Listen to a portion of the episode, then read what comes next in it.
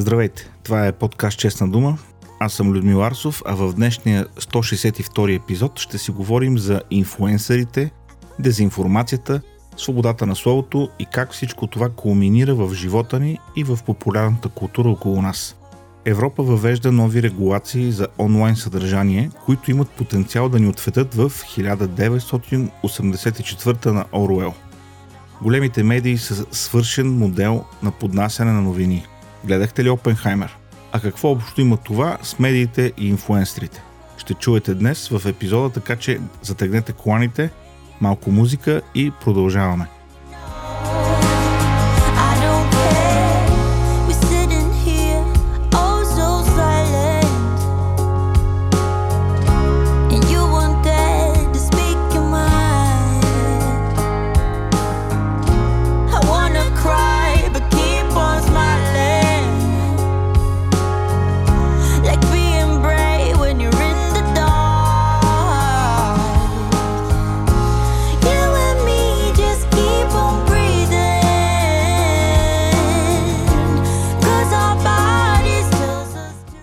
Искам да благодаря за обратната връзка, която получих след миналия епизод. Очаквано, темата е гореща и получих най-различни отзиви.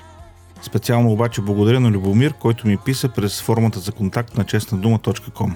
А, да използвам и възможността да ви приканя да се абонирате за подкаста в Apple Podcast, Spotify, Google Podcast или пък в канала в YouTube. И така, свидетели сме на опасни количества дезинформация за войната между Израел и Хамас, така ни казват от различни правителства и водещи медии. С други думи, медиите, които умират, се оплакват, че умират. Дезинформацията в социалните медии се разпространява на фона на войната, гласи заглавие на статията в CBS News. Проблемът е в самия собственик на X, Илон Мъск, твърди пък Вашингтон Пост – тъй като невярната информация за бързо променящата се война между терористите от ивицата Газа и Израел се разпространи в социалната медийна платформа X през уикенда, собственикът Илон Мъск лично препоръча на потребителите да следват акаунти известни с промотирането на лъжи, ни казват медиите. Отделът за борба с дезинформацията на BBC, който се казва Verify, казва, че непрекъснато развенчава дезинформацията по X след терористичната атака на Хамас. Това само по себе си е една странна новина, като си има предвид, че BBC е една от най-антисемитските медии в света. Не е рядкост да прочетете оплакването на някой журналист, колко трудно е в новата платформа X, сякаш някой им е забранил да следват същите акаунти, които са следвали до сега, или пък някой ги е задължил да четат други. Странно е, нали?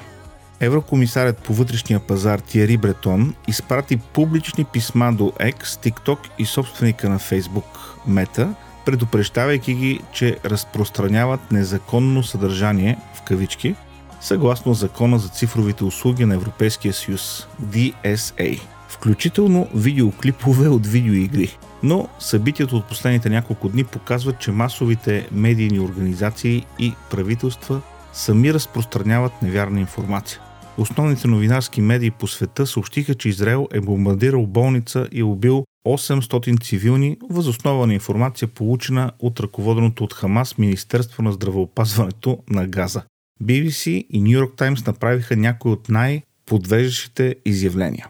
Стотици са мъртви или ранени при израелски въздушен удар срещу болница в Газа. Това гласи заглавието на BBC. Израелски военни казаха, че разследват, съобщи кореспондент на BBC в ефир, но е трудно да се предположи какво друго би могло да бъде това, освен израелски въздушен удар или няколко въздушни удара.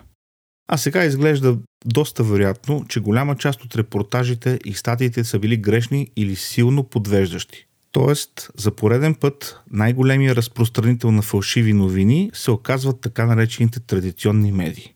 Защо никой не си зададе въпросът как може да се преброят жертвите толкова бързо? Колко човека има в тази болница? И колко може да са жертвите на ракета, паднала на паркинга на болницата, докато самата болница си стои на мястото? А кой изстреля ракетата? За нула време излетяха статии с твърди и категорични мнения, които се оказаха фалшиви новини.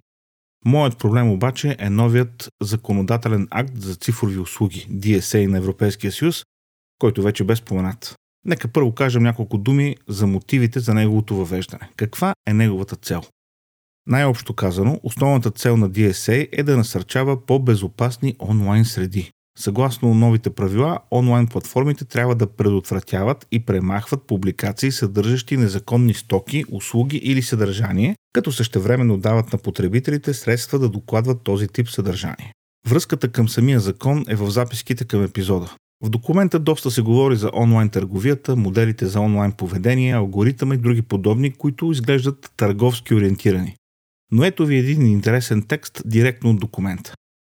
Закона въвежда задължения за много големите онлайн платформи и търсачки да предотвратяват злоупотребите с техните системи посредством действия, основани на оценка и управление на риска, включително надзор чрез независими одити на техните мерки за управление на риск. Платформите трябва да ограничават риска от дезинформация или манипулиране на избори, от насилствено или обидно отношение към жени или малолетни и непълнолетни лица онлайн. Тези мерки трябва да са балансирани и да не ограничават свободата на словото. Те трябва да подлежат на независими проверки. В текста на закона има доста текстове за онлайн търговията, но споменатият по-рано комисар Тиери Бретон вече пусна писмо до X, Facebook и TikTok, свързано с дезинформацията. С други думи, бюрократа директно скочи към най-мътната вода, защото там най-лесно се трупат точки на сляпо. Говориш там за някаква дезинформация и на хората им изглежда все едно вършиш някаква важна работа. Какво е дезинформация? Съобщеното от CNN, BBC, New York Times, Washington Post и въобще всички големи медии, че болницата в Газа е ударена от израелска ракета, не е ли дезинформация? Не е ли фалшива новина? А къде е тогава другаря Бретон да поиска сметка за разпространяването на тази дезинформация в директна подкрепа на терористите от Хамас? Мълчи като пукил. Защото е много по-лесно да влезеш в новините, когато критикуваш и се дуеш на Илон Мъск. Моят проблем с този и с всички подобни закони е, че някакъв папкаджия, някакъв бюрократ ще казва кое е дезинформация и кое не е. Идеята на свободата на словото не е то да е контролирано от Върховния комисар на Европейския съюз по свободата на словото. Това само по себе си е оксиморон. Свободата на словото е свобода и от Тиери Бретон и от Джо Байден. Това е разликата между свободните страни и Русия или Иран, например. А сега искат да я замъглят тази разлика, да я размият. Някакъв комисар ще ни пази свободното слово. Последното нещо, от което имаме нужда е Бретон или някой друг подобен на него неизбран, а назначен чантаджия да ни пази свободата на словото. Не, мерси. Фалшивата информация се бори с истина. Само, че тук не става въпрос за истина, а за контрол. Кой да контролира социалните мрежи? Законодателство, което да озапти, да впрегне онлайн платформите в служба на държавата или на системата. Защото нека сме честни, въпреки всичките перковци, въпреки лудите, въпреки ботовете, въпреки фермите с тролове, онлайн платформите са мястото, където можем да кажем каквото искаме, да потърсим и да намерим информация, да обменим мнения, да се скараме дори, но това е място, където го правим. Това е място, където четем, научаваме нещо ново. Бюрократите не могат да подобрят тази среда, те могат само да я влушат. И казвам всичко това с ясната критика към сегашната среда в социалните медии с измислените герои, с фалшивите инфуенсъри, с пошлите снимки. Отговорът обаче не е цензура, а промотиране на качествено съдържание, насърчаване на създателите на качествено съдържание. И като стана дума за промотиране, сещам се за Опенхаймер.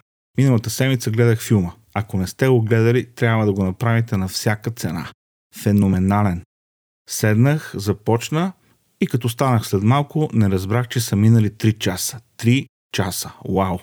Защо намесвам Опенхаймер? Защото едно от обвиненията срещу него е, че е използвал медийното си влияние в ущърп на интересите на САЩ. Това разбира се не е вярно, но замислете се. Учен, физик, който е използвал медийното си влияние. Колко учени може да назовете днес с медийно влияние? Освен Грета Тунберг и Бил Гейтс, които за съжаление не са известни с любовта към училището и ученето. Между другото и учени не са, но това е съвсем друга тема. Сериозно, колко учени днес в каквато и да е сфера имат медийно влияние? Няма такива. В обществото ни няма интерес да чуем учените. Ние имаме време за благо Джисъса, Кардашян, разни златки. Хора, тия дни се обсъжда войната и на няколко пъти виждам да се споменава някакво име. Викам си, брей, коя пък тази жена, дето не съм чувал за нея? Търся името в Google, някаква порно актриса. Даже няма да й казвам името, няма смисъл. Ето това е абсурда на времето ни. Обсъжда се мнението за войната на порно актриса. Това е разликата. Преди 85 години се е обсъждало мнението за войната на Айнштайн, Опенхаймер, Нилс Бор и други такива феноменални учени. Не се оставайте смартфоните, смарт печките и смарт играчките да ви заблудят. Човечеството драстично е затъпяло. Не знам, сигурно и съвременните учени не са като Айнштайн и Опенхаймер. Все пак Опенхаймер изнася лекция по квантова физика на нидерландски, след като е учил езика само един месец. Един месец. Може би и днес има такива учени, но аз не ги знам. Възможно е. Пишете ми, насочете ме. Освен един Нил Деграйс Тайсън, който популяризира науката на по-разбираемо ниво, не ми изкачат други имена. Кризата е повсеместна. Тя не е просто финансова или дългова или пазарна. Тя е първо духовна, етична и морална криза. Защото в древногръцки времена е имало проститутки или порно актриси в кавички. Но до нас са стигнали творбите на Аристотел, Платон и другите философи. Те са били инфлуенсерите в онази епоха. И в античността имало проститутки, но до нас са достигнали книгите на Августин, Ероним и други подобни инфлуенсери от тогава. И по време на Ренесанса и Реформацията е имало проститутки, но до нас са стигнали книгите на Волтер, Еразъм и Мартин Лутер. Такива са били инфлуенсерите в тази епоха. Ето това е, може би, голяма част от проблема. Кофти са ни инфлуенсерите. Онези, на които даваме власт в живота си, като ги слушаме, гледаме или се абонираме за тяхното съдържание. Онези, които ги показват по телевизията или в реалити форматите, които са по страниците на вестниците. Инфуенсъри, които правят нещата да са по-зле. Пишман футболисти, моделки, с 3 кила силикон по тях и окаяни жени от порно индустрията. Е, с тия инфуенсъри толкова. Може би това е добър момент да се запитаме кои са влиянията в живота ни, в живота на децата ни. Честно казано, пред благо, златките, кардашанките и други подобни, предпочитам на децата ми да влияят Айнштайн, Майка Тереза, Опенхаймер и Клайв Стейпъл Луис. Но, нали знаете, всеки сам си преценя. Така е в наши дни. Толкова за днес. Пазете се, мислете, преценявайте внимателно. До следващата седмица.